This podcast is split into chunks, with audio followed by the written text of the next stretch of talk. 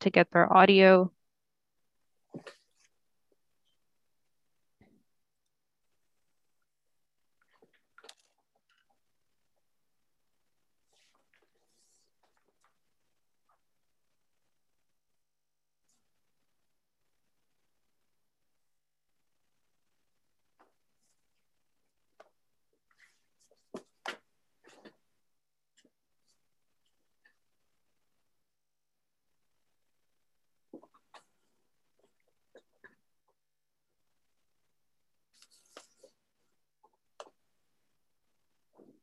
Got our crowd bustling into the room.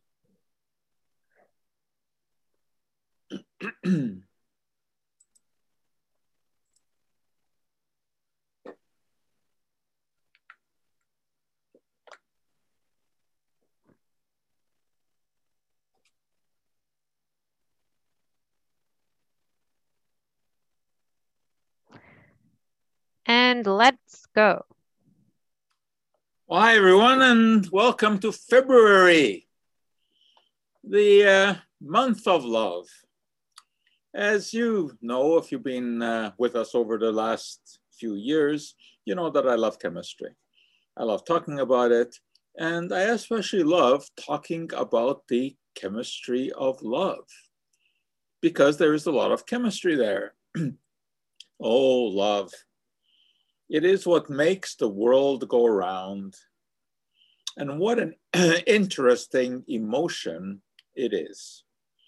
It is very hard to describe what love is all about, why it is that some fall in love easily, why is it that there are so many fascinating stories about love and interactions. This is what we will explore today.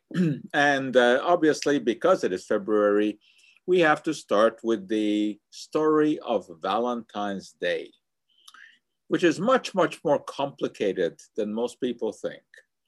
And no one has a real definitive answer about how it evolved. But we have certainly some clues. We can go back a long time to Lupercus, who was the Roman god of wild animals. He was the one who looked after wild animals.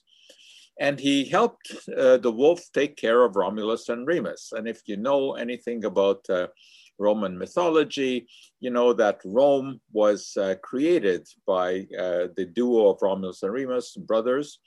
It actually took the name, the city took its name from Romulus. So it's called Rome, not Remo. And the two brothers were raised by a wolf. It's a very interesting story. Of course, you can read more about it. And Lupercus was the god who helped the wolf raise the infants. And this has been celebrated since the 3rd century BC by the feast of Lupercalia. And that was celebrated on February 15th by the Romans. The feast began, interestingly enough, with the slaughter of goats. Not a pleasant thing to think about, but that's how it all began, the feast of Lupercalia. And the goats were slaughtered in a cave on the territory today that would essentially be the central part of Rome. And that cave supposedly has been discovered. At least if you go to Rome, you will see a cave that they do show you as the Lupercal cave, where the Luperci, who were priests, slaughtered goats to begin this festival. And once the goats were slaughtered and skinned, they made little belts out of the goat skin, and young men would go around slapping women with these pieces of goat skin. Now, this was not a particularly romantic kind of a situation. It was a sexually charged celebration, and it began with an animal sacrifice. And supposedly there were couplings of all kinds, but essentially it was a festival that was supposed to ward off evil spirits and infertility.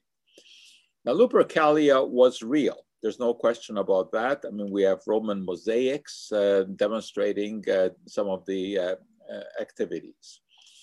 And because it had to do with infertility and coupling, the legend has it that this really was the beginning of Valentine's Day, and eventually it was transformed in around the 5th century into Valentine's Day. But how was it transformed? That takes us to the 3rd century Christian priest by the name who eventually became Saint Valentine. It wasn't Saint Valentine right away, it was Valentinus of Terni. And in those days, the Romans had a law that young men were not allowed to get married before they had served their tour of duty in the army, because they wanted to keep the men from pining away for their loved ones back home. But Valentine thought that this was not right, and he married the soldiers illegally. And for this, he was arrested and put in prison.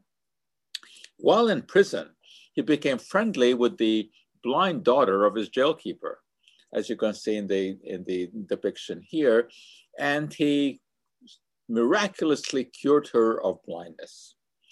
Because of this, in the 5th century AD, Pope Gelasius I declared him to be a martyr, because he was eventually executed by the Romans, but he had stood up for the Christian faith.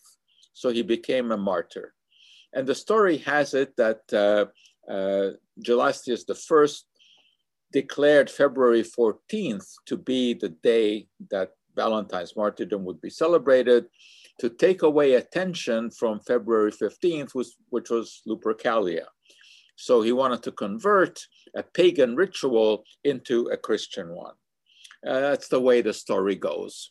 But as I said, you know, these are probably apocryphal stories, because there just isn't enough written history to track them down.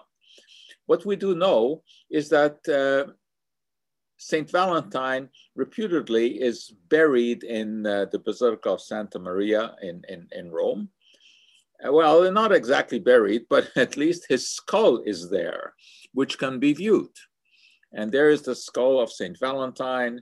And of course, on February 14th, it's a particular day when people go there and pay their respects to St. Valentine.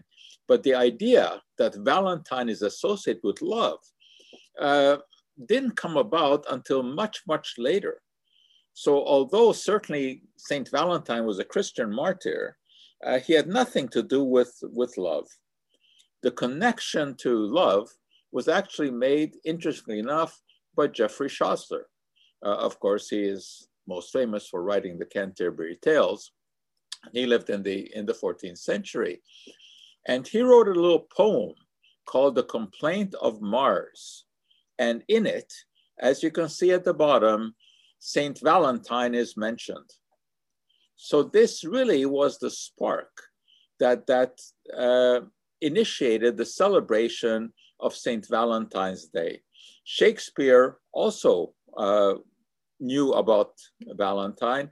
And if you care to read Hamlet, you know that in one of Ophelia's speeches, there is the mention of Valentine. There it is, all in the morning betime, and I made at your window to be your Valentine.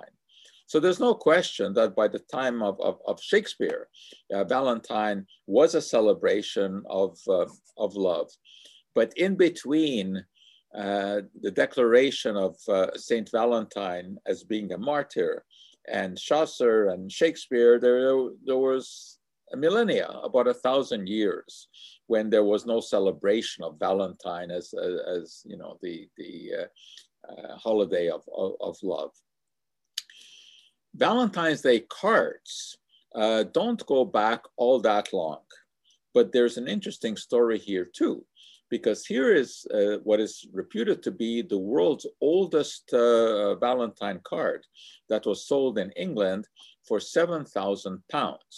And it dates back, as you can see, to 1790. It is a handmade card, and it has an inscription Very, very interesting one, very nice handwriting. And as you can see, mention of Valentine repeatedly in here. So there you go. Valentine's, the original Valentine's Day card. But it was really only in the Victorian era that Valentine cards as gifts came to the fore.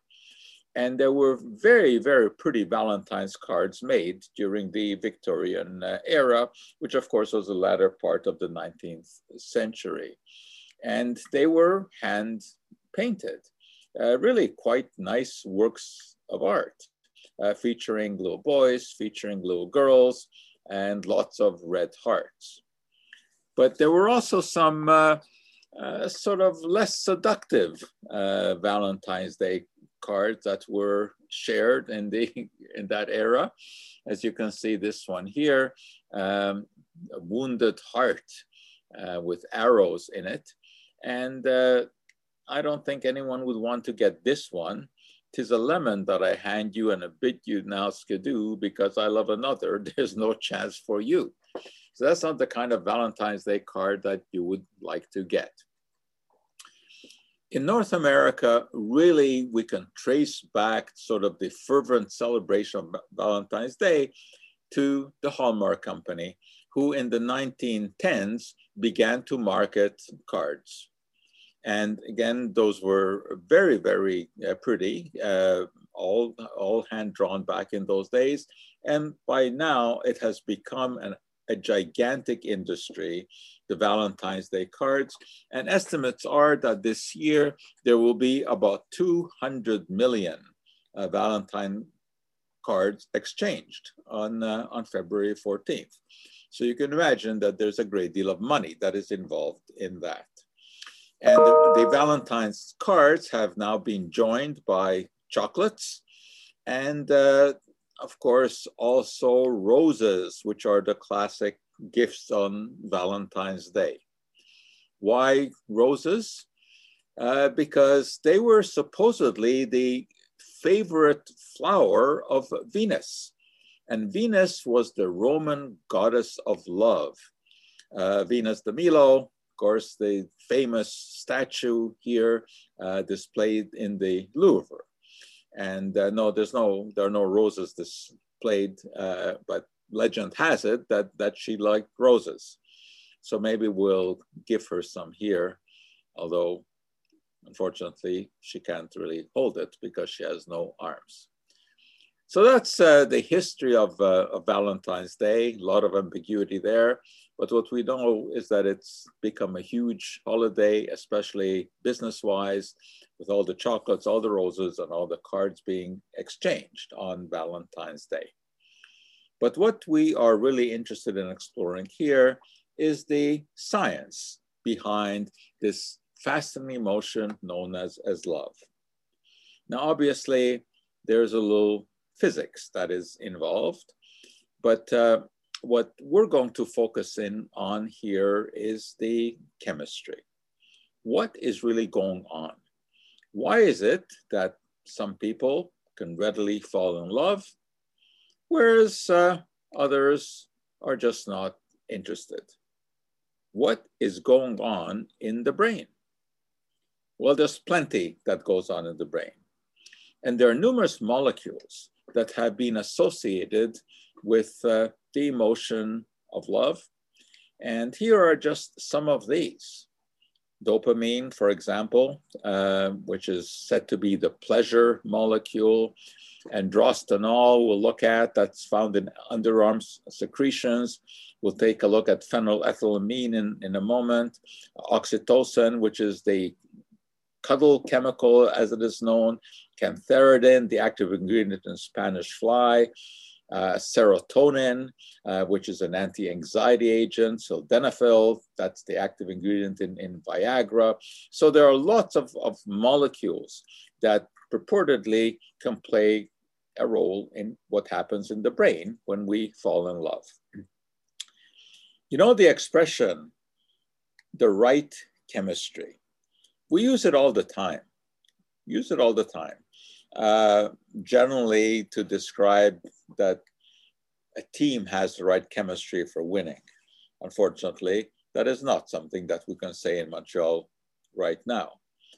But in our context here, we're talking about the right chemistry that two people may have that makes them fall in love. So what is that right chemistry? What are these molecules that I just showed you before? Do they actually play some sort of a role? Well, one of the compounds that we looked at was a chemical called phenylethylamine. And in terms of molecular structure, this is a rather simple molecule. But what is interesting is that it's very similar to amphetamine. Let me show you the similarity here. We just add on a carbon atom and 3 hydrogens to that molecule, and we have amphetamine. Now, as you know, amphetamine is a stimulant. Very often, a drug that is sold on the streets to make people get high. But certainly, if you increase your levels of amphetamine, you feel giddy, you feel happier. It's interesting to note that phenylethylamine is so similar to amphetamine. Now, what is the connection, though, to love? Well, it turns out that people who are in love have more circulating phenylethylamine in their bloodstream than people who are not in love. How do we know this? Because metabolites of phenylethylamine are secreted in their urine. So put it very succinctly, people who are in love pee differently from people who are not. You can actually monitor this. You can take samples of urine and you will find that people who are in love have different urine chemistry, mostly because of the breakdown products of phenylethylamine. So this is why this interesting molecule has been talked about as the molecule of love. Now, where the story gets really interesting is when we note that phenylethylamine is also found in chocolates. So now we have an interesting story here. Phenylethylamine, chemical of love, because you find it in the bloodstream of people who are in love. It's also found in chocolate. So maybe now we have the answer of why chocolate is the classic gift that lovers give to their loved ones on Valentine's Day. Because what they're really saying is, hey, here's, have some phenylethylamine and fall in love. And hopefully that is with the donor. It's an interesting romanticized story. But unfortunately, the science kind of unplugs it. Because it turns out that chocolates go directly to the hips without passing go in the brain. Phenylethylamine does not cross what we call the blood-brain barrier.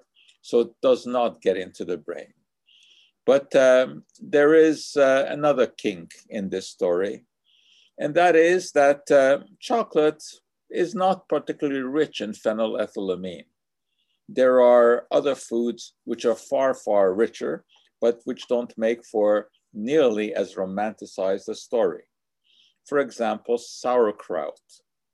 Sauerkraut contains a lot more phenylethylamine than chocolate, but it's not very romantic to show up on your lover's doorstep with a jar of sauerkraut. Chocolates work much better. Women like chocolate. In some instances, even more than other activities. As you can see here, this survey showed that British women actually would give up sex before they give up chocolate. Now, why is that? I don't think it has anything to do with the phenylethylamine because, as I said, it doesn't get absorbed into the brain, even if it's there. What it has to do with is the delightful taste of chocolate. And indeed, it is delightful. Chocolate is one of the world's most favorite foods. There are many, many compounds that are found in chocolate. Flavonols are just one, but they are responsible for much of the flavor of chocolate. But there are literally dozens and dozens of compounds present in chocolate. And that's why, you know, different chocolates will have quite different taste depending on where the cocoa bean was harvested, how the chocolate is prepared, etc. So there's no question that chocolates taste good. But as you may know, we also have a lot of hype about chocolates, especially when you cruise the internet. You'll find that chocolates are not only delightful for your taste buds, but that they will keep you alive longer, that they can lower your blood pressure, they can make your brain function better. They contain all kinds of vitamins and minerals. This is just a great deal of hype, which really cannot be substantiated. Now, it is true that there are some studies that have been done with chocolate, more specifically with cocoa powder, that have shown some interesting benefits, but the amount that is consumed by the subjects in those studies is far more than what we would normally consume. So I think it is wrong to look on chocolate as if it were a drug. It isn't. But I would also say that for dessert, it is better to have a couple of squares of dark chocolate than to have a donut, or even to have chocolate cake. But don't look at it as if it were some sort of miracle, because the amount of the ingredients that are talked about in these hyped posts, those amounts are not achievable in normal life. But what about this business of chocolate forging some sort of connection between people? As I just said, phenylethylamine doesn't get into the brain, and there isn't that much of it in chocolate. There is no food really that will have a love-inducing effect. So I like chocolate. I like to eat a couple of squares, whether it's milk chocolate or dark chocolate, but it really doesn't have anything to do with stirring up any sort of emotion. So when it comes to the question of do chocolates foster relationships between people, unfortunately, we have to give that a thumbs down. It just isn't so. No scientific evidence.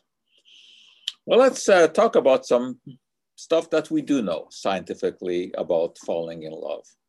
So let's get at the story of the birds and the bees and the flowers and the trees and a thing called love, or so the song says. Let's start at the very bottom with insects, tiny little creatures, but we know a fair amount of their chemistry. Now, you know that insects cannot get dressed up to attract their mates. So how do they know when to hook up? This is all controlled by means of chemicals we call pheromones. Now, these are substances that are produced by an organism, and they elicit a specific response, unlearned. That is, this is a response that is automatically triggered, but it works only in a member of the same species. So this, for example, is the way that bees and flies learn how to mate. They don't have to go to school to know to react to the pheromones. Whenever they sense the pheromone is in the air, usually wafted out by the female, then the male goes into action. Not all pheromones are sex pheromones. Pheromones in general are signaling molecules, and they can even signal a pathway to food. For example, with ants, you may have noticed that when you have ants around the house, you will see them walk in pretty well a line towards a food supply. And we can demonstrate that this is due to scout ants who find the food, laying down a path of pheromone for others to follow. Here's a fascinating experiment. Along the blue line in this picture, the ant pheromone has been placed. This is the pheromone that the ants secrete when they have found food to send the message to the other ants. So tiny amounts of this pheromone have been placed along the blue line. And as you can see, the ants scurry along following the line. What they are really following is a scent. The amount of the chemical that they can sense is vanishingly small. They are very, very good at detecting smells.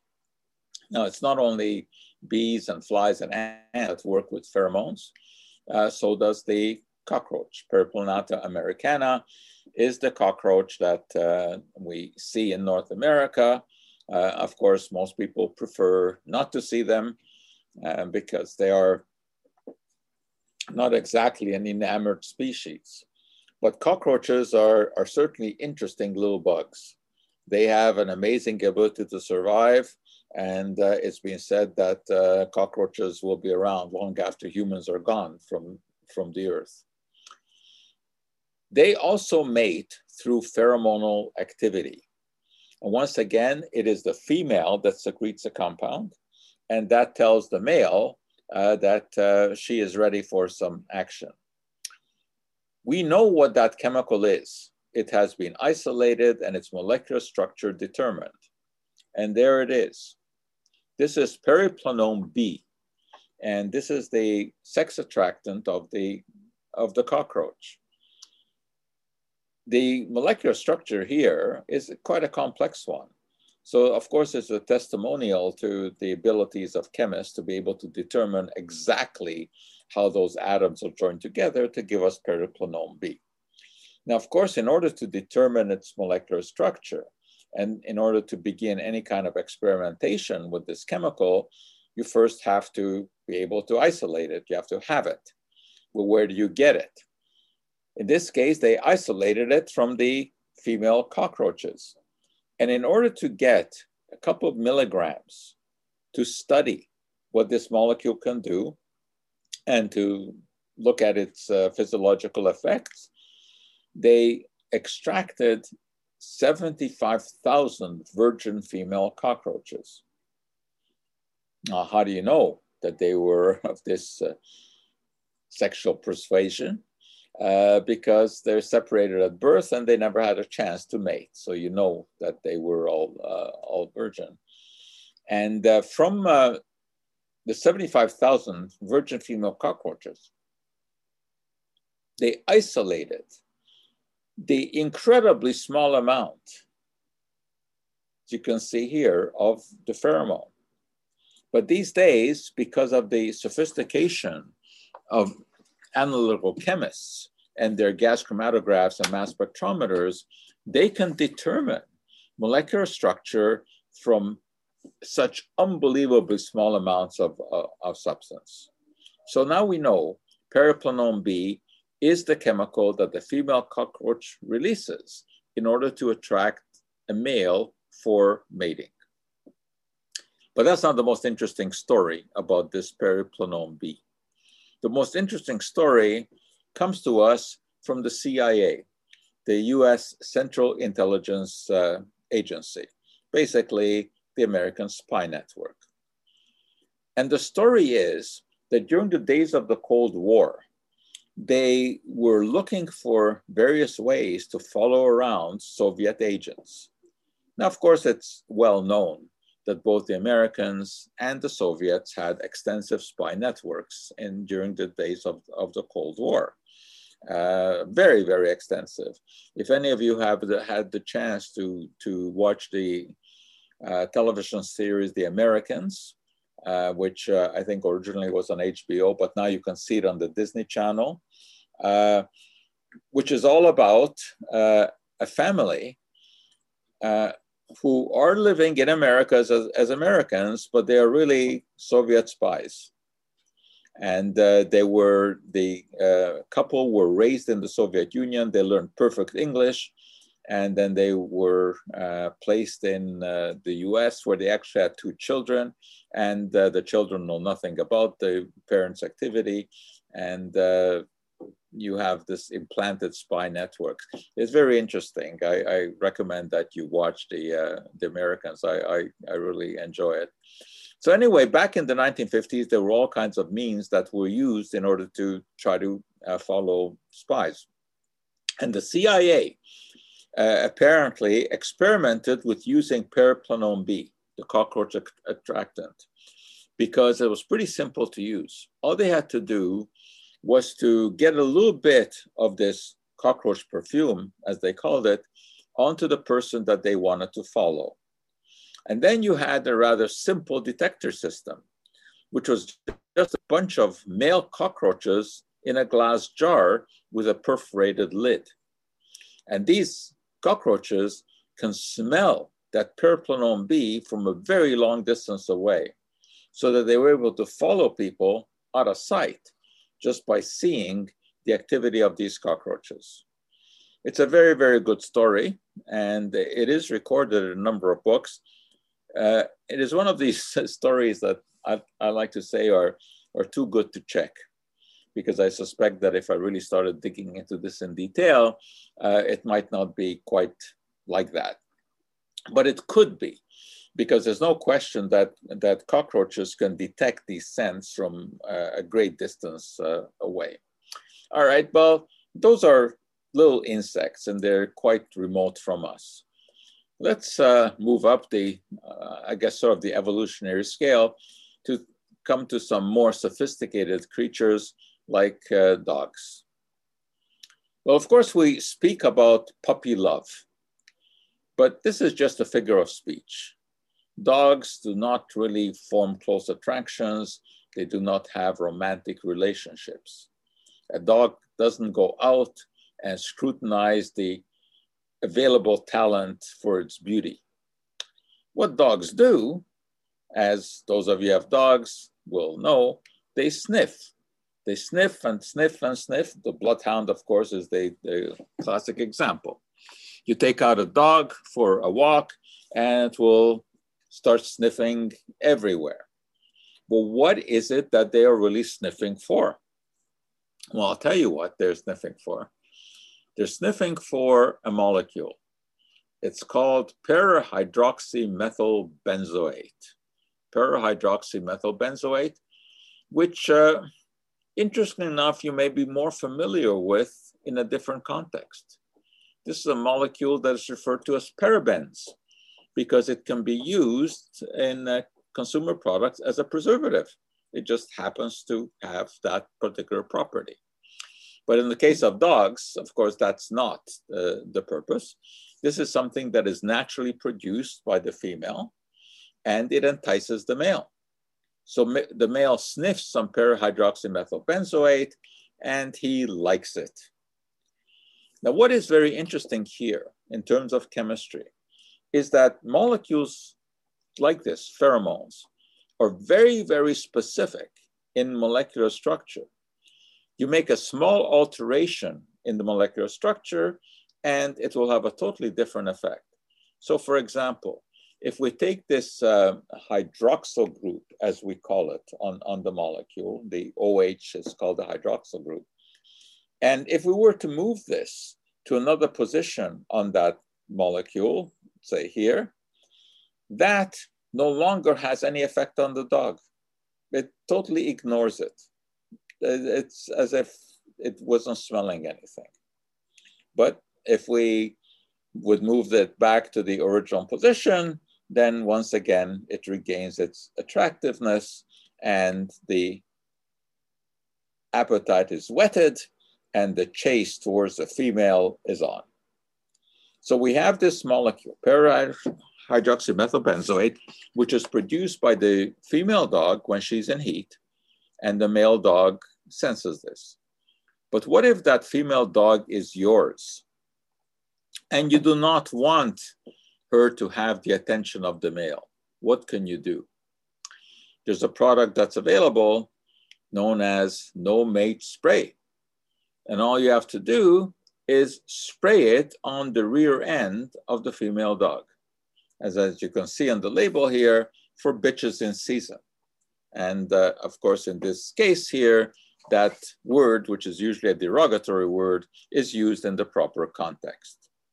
This is not a cheap substance, and basically it just masks the smell of the perohydroxymethylbenzoate, but you don't really need to invest in this because any masking smell will work, even Windex will do that.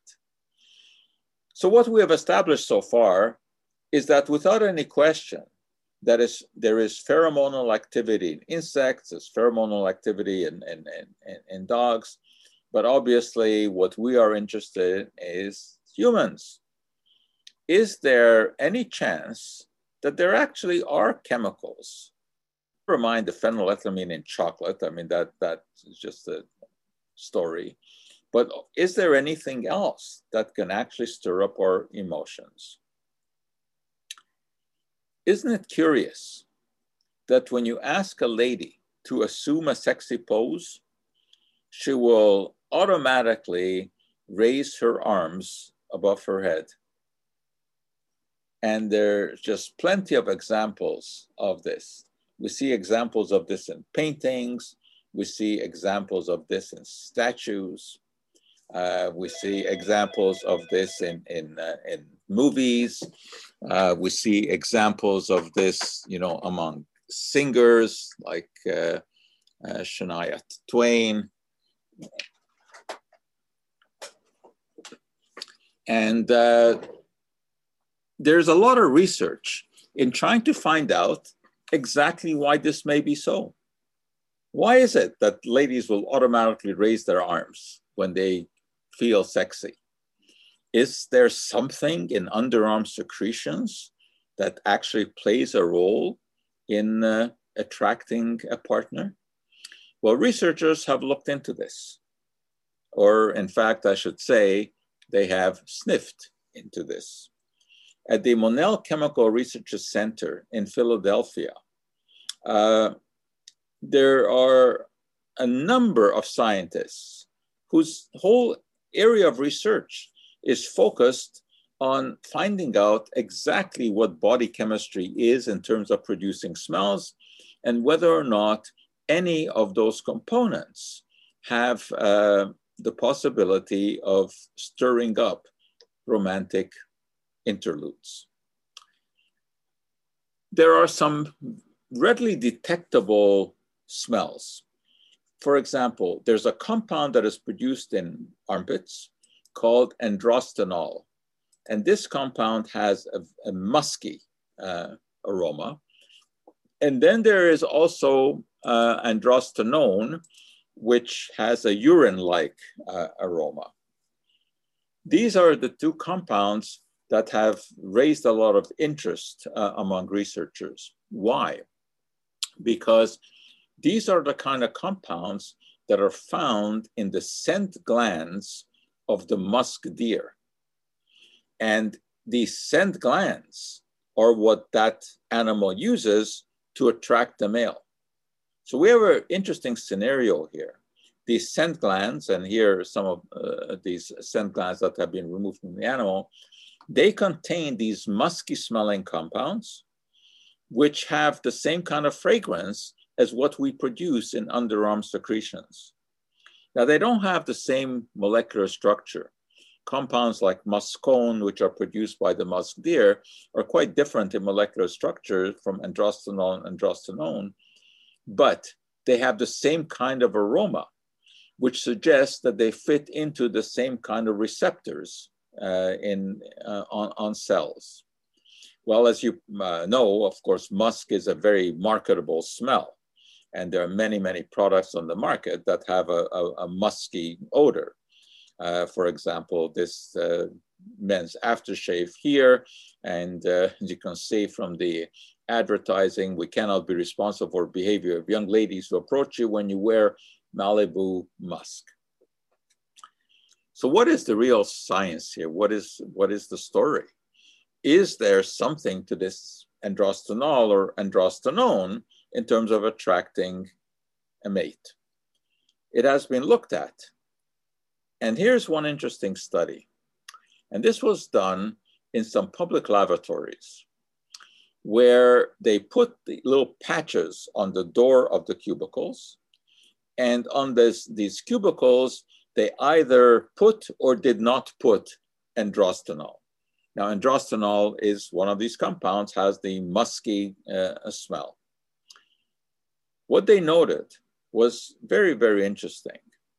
When they put androstenol on the cubicles that were visited by females, they liked it, but men didn't.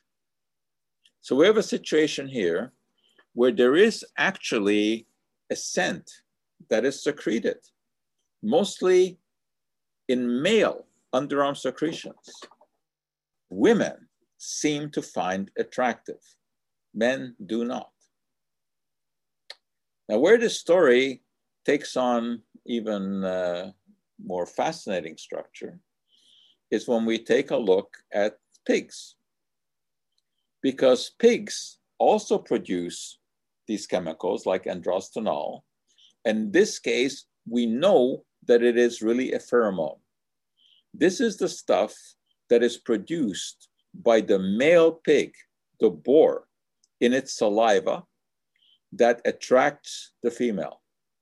This is a fact. We know this because this compound is actually commercially available. Why? For use by farmers when they want to mate a sow. What they will do is sit on top of the animal to mimic the weight of a male pig. They will spray the androstenol in front of her nose. And she then, of course, stands ready attention, waiting to be mounted by the male. But she's disappointed because the only thing she gets is the artificial insemination rod. But of course, this is of great advantage to the farmer because you can buy sperm, frozen sperm, from species of pigs that you would want to mate, and you can have exactly the kind of offspring that you would like to have. Interesting commercial product. So just look at the scenario now. We have a substance that you find in human underarm sweat that is produced mostly by men, and women like it.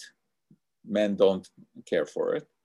But this same compound is produced by male pigs also to sensitize the female. So the same substance, which we know in pigs is sex attractant, is also produced in human underarm sweat. Now, since we are unlikely to be preordained to have romantic relationships with pigs, we come to the conclusion that maybe this compound is a human pheromone as well, because it is demonstrated to be a pheromone in pigs. And believe it or not, people and pigs are more alike, perhaps, than one would even like to think. You know, when researchers are looking at transplants of organs from animals to men, the pig is at the top of the line. And you may have seen recent examples where a pig kidney and a pig heart was transplanted into a human. So now we've established that androstenone and androstenol may be human pheromones, at least in theory, based upon what we see in pigs. Of course, you don't need big scientific studies or evidence for marketers to get in on the game, which they have done. And they're already marketing androstenone as if it were a proven human pheromone, which it is not. What we know is that what they are selling is really an extract of underarm sweat, but obviously that is not the way that it is marketed. And while there are commercial products like this, with all kinds of tantalizing advertising. There really is no evidence that the stuff works. There are some somewhat sketchy studies where women are told to put on a perfume that contains androstenol and go into a bar. And some studies claim that they get more attention from men, but these are not properly controlled trials. Another molecule that indeed is of interest is oxytocin. Oxytocin also occurs naturally in the body. This is what is known as a cuddle chemical. Now, of course, that opens up all kinds of interesting possibilities. What is it doing in the body? Well, it's actually being secreted by the pituitary gland. It's a hormone. And in humans, it is a hormone that prepares the uterus when a baby is to be delivered. It is what causes the contractions. But research has also shown that oxytocin in animals has some interesting effects. For example, sheep will reject their young if they are treated with oxytocin antagonists. Now, an antagonist is a drug that negates the effect of something else. So in sheep, oxytocin is also very important in giving birth. And if you negate the effects of oxytocin, then the mother sheep does not want to have anything to do with its young. So it seems to have this forced attraction. When you look at rats, if they are treated with oxytocin, they will then nurture others' pups. So obviously it is forging some kind of a reaction. And female rats, when they are injected with oxytocin, then they bend to the male's desires. Now that, of course, is something that marketers are certainly interested in, especially when you add to this that in rats injected with oxytocin in the cerebrospinal fluid, they get erections. Well, so far, oxytocin really has not been marketed to humans as sort of a romance-inducing chemical, because, of course, it can have some side effects. And the only thing that we know about oxytocin for sure is that it is used in medicine to induce contractions, to bring on labor. And based on the animal experiments, we see also that oxytocin does indeed perform this role of being a cuddle chemical, because it makes the mothers look more favorably on their offspring and reject the offspring when the oxytocin is neutralized. But so far, we have essentially dismissed these kind of ideas as not having enough scientific basis. Is there something, though, that really can act as an aphrodisiac? Now, the term aphrodisiac, one has to define in terms of what it is. Aphrodisiacs are molecules that supposedly invigorate the sex drive, which is not the same as falling in love. So is there something that has an aphrodisiac effect? Is there something that one can sniff and bring on desires, make someone horny, as it were? The term aphrodisiac comes from Aphrodite. That was the Greek version of the goddess Venus. So, in theory, an aphrodisiac would be a substance that would be a turn-on for sexual desire. Is there such a thing? Purportedly, amyl nitrite is one. Now, amyl nitrite is a drug that is used in the treatment of heart disease, because when arteries get constricted, amyl nitrite opens up the artery. So someone who has angina, for example, can be treated with amyl nitrite.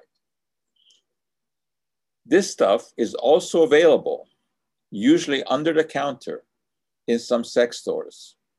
The idea being that it will also trigger dilation of blood vessels in the body, In men, bring on an erection, and in women, increase circulation to the desired part of the anatomy. Amyl nitrite is a very dangerous substance to play around with. In fact, there are cases of fatalities from using amyl nitrite. So while indeed it might have an erection-inducing effect, this is not something that should ever be attempted, because the therapeutic window is very, very small, and an overdose can be readily attained.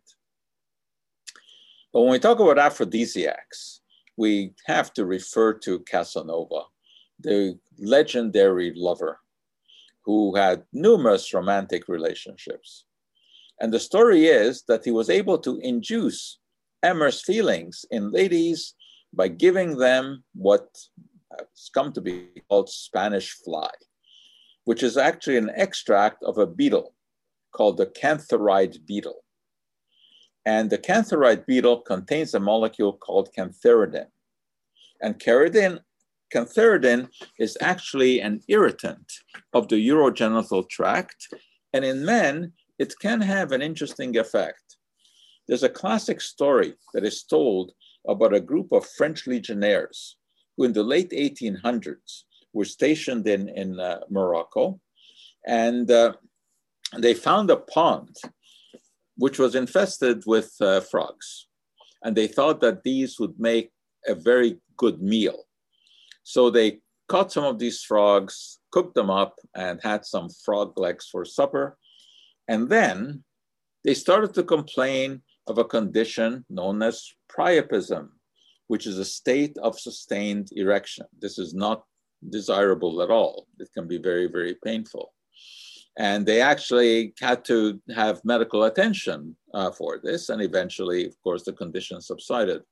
Well, it turned out that what happened was that the pond where they had caught the frogs also was surrounded by cantharide beetles. In fact, that's why the frogs were there, because the cantharide beetles made for very attractive meals.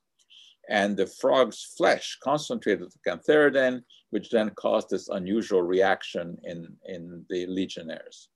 But cantharidin is not an aphrodisiac. It can have this effect, but it does not have any kind of effect on the mind. And even the priapism can be very, very painful. Again, not to be recommended. Historically, people have looked at what is called the doctrine of signatures. This is the idea that God, in his or her wisdom, has given humans clues about what sort of natural substances, plants, herbs, etc., to use for various kind of health benefits. And if a plant or part of a plant resembles the human body, then it is supposed to be good either for the entire body or for the particular part of the body that it resembles. For example, ginseng. Well, ginseng is supposed to be an overall stimulant because, as you can see, the root of the ginseng, if you kind of stretch your imagination a little bit, looks like a human body with a body and arms and legs. Well, ginseng does have some stimulant effects like caffeine, but it is not a specific aphrodisiac. Then we have the orchid. If you take a look at the roots of an orchid, it resembles the male testes. And that's why orchids are also associated with aphrodisiac effects, because they are supposed to invigorate those particular parts of the male anatomy. But there really isn't anything in orchids that chemically would do that. Even avocados, of course, have been said to have aphrodisiac properties because they also resemble the human testes. And so does asparagus reputedly have such a property. But again, there's just nothing scientific to this, although they may induce somewhat of a placebo effect. Then we have the story of oysters. These are supposed to be aphrodisiacs conforming to the theory of signatures because their shape and texture vaguely resemble parts of the female genitalia. But there's really nothing in oysters that has this effect. What about cannabis? Cannabis will, in fact, make you drowsy, so it doesn't really stir up any kind of activity. And alcohol, well, James Bond may have liked alcohol, but if you remember those classic lines from Macbeth, it promotes the desire, but takes away the performance, because alcohol will depress any such activity or desire. In Africa, there's a fascinating fungus, a mushroom, known as Phallus imputicus. And obviously, according to theory of signatures, it has a aphrodisiac effect, but science has not been able to show anything like that, and anyone who tries it is severely disappointed. If you believe in the theory of signatures, you can look at all kinds of plant material and conjure up the notion that because of its shape, it should have an effect on the human body. But the fact is that these aphrodisiac effects are in the mind. And if you believe that they will do something, then they just might. There is unfortunately no product that will deliver the promise of instant sex. There's no product that will put you into the mood. Obviously, when you ever visit any of these sex stores, they will promote all of these kind of products, suggesting that they will warm up the relevant areas of the body. That's what emotional lotion is supposed to do, but they're certainly not aphrodisiacs. If you really want to have an aphrodisiac effect, there's only one way to do that, and that is to be nice to each other. That will trigger the right kind of relationship. So I hope that I've been able to give you a little bit of insight into this fascinating emotion, and that there is some chemistry that is involved in love, but it is generally overstated. And I'm sure that come February 14th next week, many newspapers and magazines will trot out the old story about chocolate being the gift of lovers because of the phenylethylamine contains. Unfortunately, there is no real magic in having people fall in love other than to be nice to each other. Okay, let me just remind you that we do have a website where you can find all kinds of interesting articles, and you can sign up for our free weekly newsletter. We also have a Facebook page, we have Twitter, everyone must tweet these days. And you can always email me also at joe.schwartz@mcgill.ca if you have any kind of questions. And certainly if you have any questions now, we can try to answer them, because I think we do have a couple of minutes. So we have an ooh la la sort of question in the chat. Is oxytocin involved in the orgasm response? Yeah, this has been looked at, as you might imagine. And there is an increase in oxytocin in the bloodstream at that particular moment. That is true. But the reverse has never been shown. It has never been shown that it can induce that moment. So while we do know that levels of oxytocin in the blood rise at orgasm, there is no study, certainly that I have seen, where increasing levels of oxytocin from the outside will trigger an orgasm. But as you can imagine, if that were the case, there would be big market potential for that. We await further questions. If anyone has questions about anything else, I mean, we can, you know, handle that, that as well. I mean, I think in past weeks, we have pretty well handled all of the COVID questions. And the story is still the same. It is still better to get the vaccine than not get the vaccine. It's not the magic staff that is going to lead us out of the wilderness, but it will keep you out of the ICU, which of course is important. And I think that we are at a stage now where, I mean, this is a much used expression, that we're gonna have to learn to live with this, because we can't just cocoon ourselves for forever. And we'll have to take some risks and just see what happens. But, you know, with high percentage of vaccines and people who are already infected and therefore have natural immunity, I think we have a pretty good chance of reducing infection rates. Oh, I see another question popping up. Does a hug induce oxytocin? A what? A hug? A hug. A hug. Oh, a hug. You know, oh, those, yeah. You know, those things we can't do with COVID. Yeah, I thought you said hog, like H-O-G. I don't know why you'd want to go around hugging a hog. Okay, yeah. It's supposed to be the other way around. It's not the hug that induces oxytocin. It is increased levels of oxytocin that stimulate you to hug others.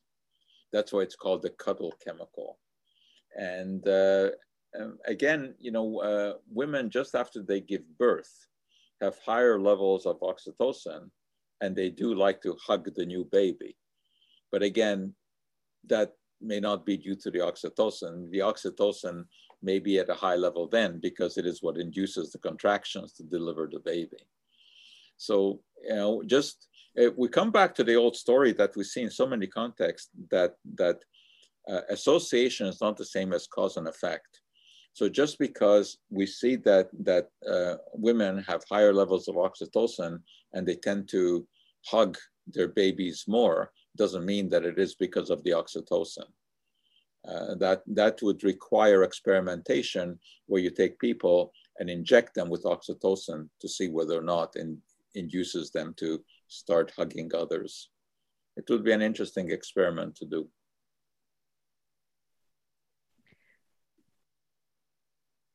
We just have a comment from the same person saying that they swear they felt euphoria after hugging a sibling and a son after a long time. Well, I won't argue against that. You know, certainly may have felt euphoria. Whether that was due to the oxytocin or not, who knows? But there's no argument, I think, to make against hugging. So by all means, go and hug, providing that the recipient wants to be hugged.